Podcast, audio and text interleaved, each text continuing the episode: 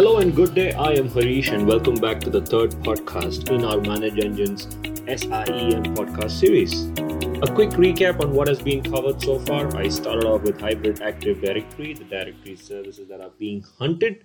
And then Sid went over getting started with SIEM. He kept it real simple and fun to listen. So I'm just going to quickly add on to that specific uh, portion that Sid covered. Uh, do not be a blind person describing the elephant right? Uh, the reason why I'm saying this is, of course, every organization has intrusion prevention, endpoint security, service logs, asset management system.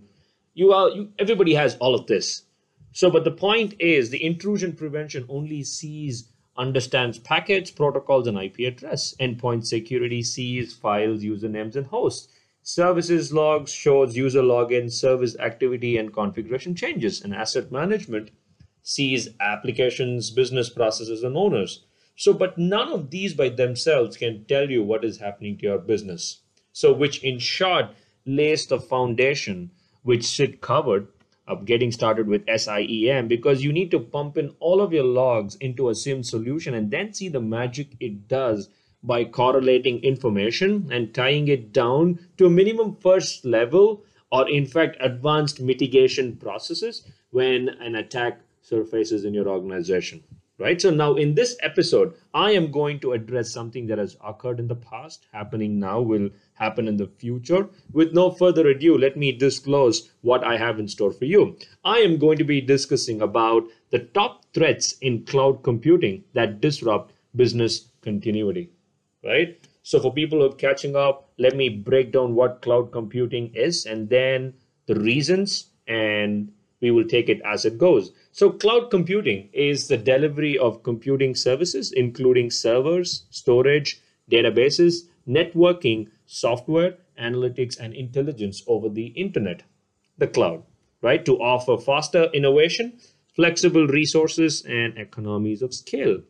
So, you typically pay only for the cloud service you use, helping lower operating costs uh, run your infrastructure more efficiently and scale your business needs to respective changes right? So when you jump into the cloud uh, you get uh, what what you basically get is cost efficient service global scale speed performance productivity. And there are typically three types of uh, cloud computing. When you say cloud computing you've got public cloud private cloud and the hybrid. So this in short is what cloud computing and the three types of cloud computing right? So i was perusing through articles and forbes came up with a recent article saying the biggest cybersecurity attack will happen in the next six months. And i was reading through that article and simultaneously the verizon breach report made its appearance. So before we actually get started a high level uh, let's decode the Verizon breach report and see if this will substantiate to what Forbes said, because Forbes is claiming that the next biggest cybersecurity attack will happen in the next six months, right? So the Verizon breach report on a high level claims that 22% of breaches this year involved cloud assets and on-premise assets where in 71% of the reported incidents 45% of the breaches featured hacking, and 22% involved social attacks, and 22% also involved malware. Right? The external actors were behind 70% of the breaches, and organized crime was 55%, and 30% involved internal actors inside a threat. 81% of the breaches were discovered in a day or less, and 72% of involved large business victims and 58% of victims had personal data compromised and 86% of breaches were financially motivated and 43% of breaches involved web applications. And other key takeaways just to summarize this whole report i've just pointed out the numbers just to drive home the factor. 80% of the breaches that included hacking were because of brute force lost or stolen credentials. Password dumper was the most popular form of malware, followed by other application data and ransomware attacks. Uh, Office documents and Windows apps still tend to be a malware file type of choice. And of course, phishing is the top form of social driven breaches. And these social attacks arrived by email 96% of the time, and the click open ratio remains at 3.4 percentage, right? With such metrics, the next biggest attack uh, could sure be gearing up as many organizations are struggling to get things around cloud computing right. And the following reasons will substantiate why, right? Uh, as you jump into the cloud, or if you have a hybrid setup, or if you have a private cloud, there are a lot of misconceptions and we overlook a lot of things. And that is what I am going to uh, substantiate here. The first point is insecure interfaces and uh, APIs. Because when you jump to cloud, when you have custom applications or you have third party applications, you start integrating them and basically they chances are that that these could be insecure right? Application programming interfaces and user interfaces are typically the most exposed parts of a system. And often the only asset with a public ip address available outside the trusted boundary. So from authentication and access control to encryption to activity monitoring these interfaces must be designed to protect uh, against both accidental and malicious attempts right? So this is basically the first pointer that I would bring across to ensure that your cloud computing factor is, is being factored on, especially on insecure interfaces and APIs. The second so-called problem is cloud usage visibility and possible abuse, right? The ability to visualize and analyze whether the cloud service used within the organization, be it your internal users or your customers or anyone in your uh, ecosystem is either safe or malicious right just see if the cloud service that is being used is either safe or maliciously used and the malicious actors may leverage cloud computing resources to target users organizations or other cloud providers and can also host malware on cloud services so some examples of the misuse uh, in, in the cloud resource, including the DDoS attack. Uh, if you've been operating on cloud, you know what DDoS attack is. Uh, email spam and phishing campaigns, uh, digital currency, large scale automated click fraud, of course. Then comes the simple evergreen uh, and always dependable brute force attacks for stolen credentials and hosting pirated content. That is also possible. Uh, and of course, that is the core first point on the cloud usage visibility and possible abuse is just see if the cloud service is being used within the organization is either safe or malicious right? Now the third problem is account hijacking right? Of course hijacking is a problem throughout whether you have an on-premise or a cloud or a hybrid or a private cloud or a public cloud.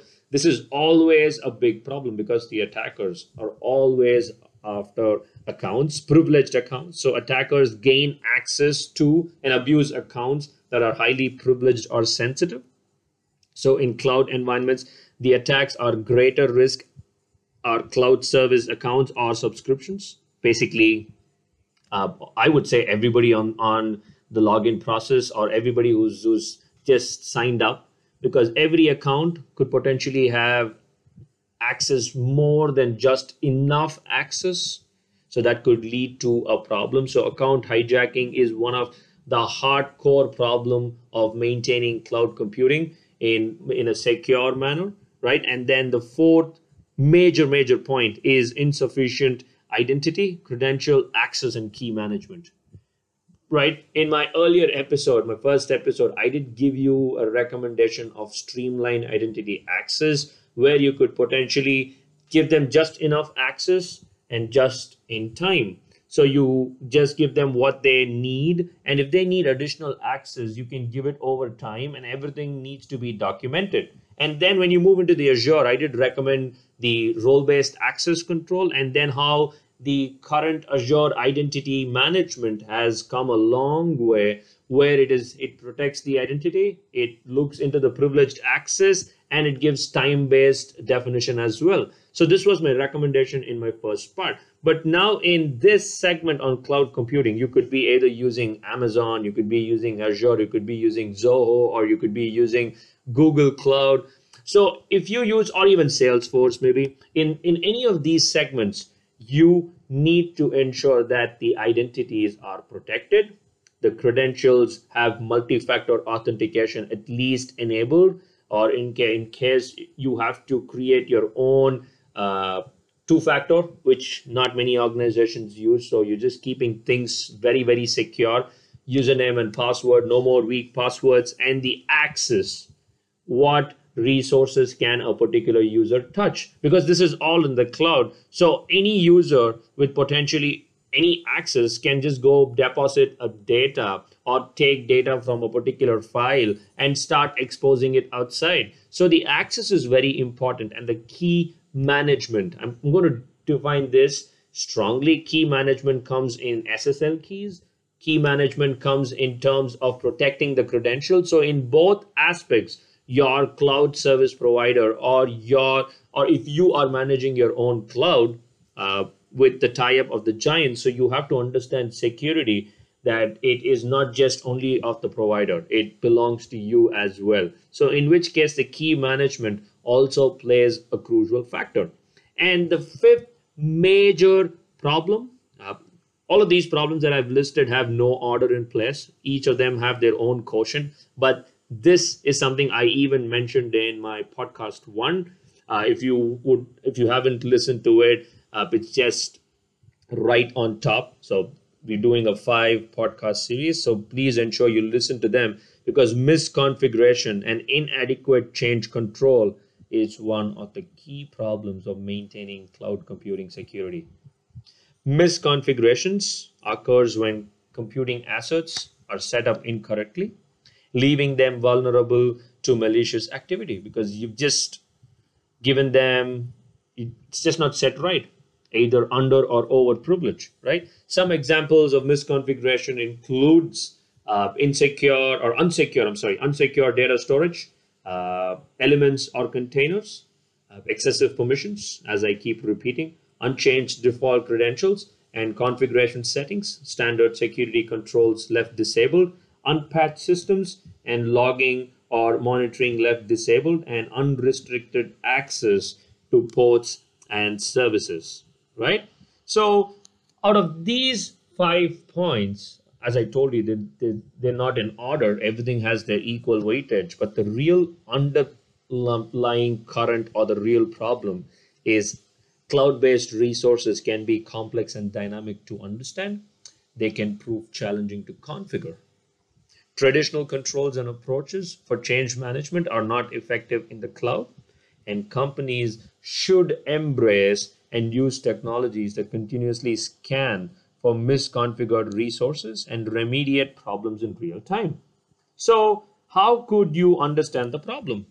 Is when your business has an impact because of the problem, right? So, what business impact do you have? Of course, uh, breaches, data breaches, uh, and then people stealing your data, and thereby your credibility is lost. Once your credibility is lost, your customers are going to leave you, and once your customers have left, uh, you are out of business, right? Your reputation is gone. So then all of this is because of lack of governance, knowingly and unknowingly placing the data at a location which can be accessible by anyone, lack of awareness, when data and services are used without the knowledge of the company and ownership keeps changing basically lack of security. When an employee sets up a cloud service it could be exploitable not only for the data that resides on it but for future where there could be a malware attack botnets or cryptocurrency mining malware anything that could be plugged in. So you need to have governance awareness and security right? And the key takeaways or recommendation that I would point is mitigating these risks with the development of a complete cloud visibility is crucial. It has to come from top and it needs three essential factors that needs to tie down for a comprehensive solution. It needs to tie down with technology, process, and people. You have to club these three, and that is how the mitigation can actually start working, right? Uh, the reason why I put technology, process, and people is technology is to help administrators or security professional understand what's happening. process will streamline effort and people is to change their processes. You have to educate them. You have to tell them what is right what is wrong. I know it's a daunting task but it has to be done right? And uh, non-approved cloud services should be reviewed and approved right? Uh, and then invest in solutions like CASB, CASB, Cloud Security, Cloud Access Security Brokers, or Software Defined Gateway to analyze and help discover cloud usage, risk users, and to follow the behavior of credential employees to identify anomalies, and invest in web application firewall to just check the inbound traffic, uh, and and of course, just to ensure that you are not under a DDoS attack or a botnet risk, and implement a zero trust model across your organization. Uh, I did lay emphasis on the hybrid cloud on my first episode, and now for cloud computing, any of your service providers implement a zero trust model across your organization and report and monitor every activity that they potentially do right so these are there are there are many points but these are good starting points uh, solutions should listen to any cloud player such as Azure, AWS, Salesforce, Google, etc. And of course, don't forget your on-prem and your uh, any of your custom applications. Everything does log. So you, all you need to do is always remember SOAR these logs s-o-a-r these logs what do i mean by soar is soar is security orchestration automation response these logs. So you should be able to decode them, decrypt them, and make meaning of what exactly happened, right? So if you have a SIEM solution, ensure that all of these logs are being pumped into your SIEM solution, or if you are looking forward, you know, for, for checking out a solution that is real quick, uh, super friendly UI, cost efficient, and does everything the way you want is uh, just download ManageEngine Log360. You can just download it off our website and and see what it could do to your organization, right? And once you download them, feed in all of these logs. We look into almost 600 log sources. Uh, we cater to all of these cloud players too. We've got uh, off-the-shelf reports. We help you with compliance. We help you with correlation alerts, and we even tie it down to a first level of incident management and security management where an attack surfaces, you could mitigate it, raise a ticket, and solve it with the first level of uh, response need or a mitigation need, or you can go script yourself. We have kept the product open so that you could go ahead and write your own scripts and invoke them when an attack happens, right? So this in short is episode three. And in the next episode, Sid will be dealing with techniques to analyze large volumes of log data. So please stay tuned. And if you have any comment or feedback or anything that you would want to share, please drop an email to hay at manageengine.com. And we would love to listen to whatever you have in mind. And please do remember, we are doing this to, you know, make sure that you stay up with security. Stay tuned, and we will be coming back with a couple of more amazing topics to stand true to our ManageEngine SIEM podcast series. Thank you.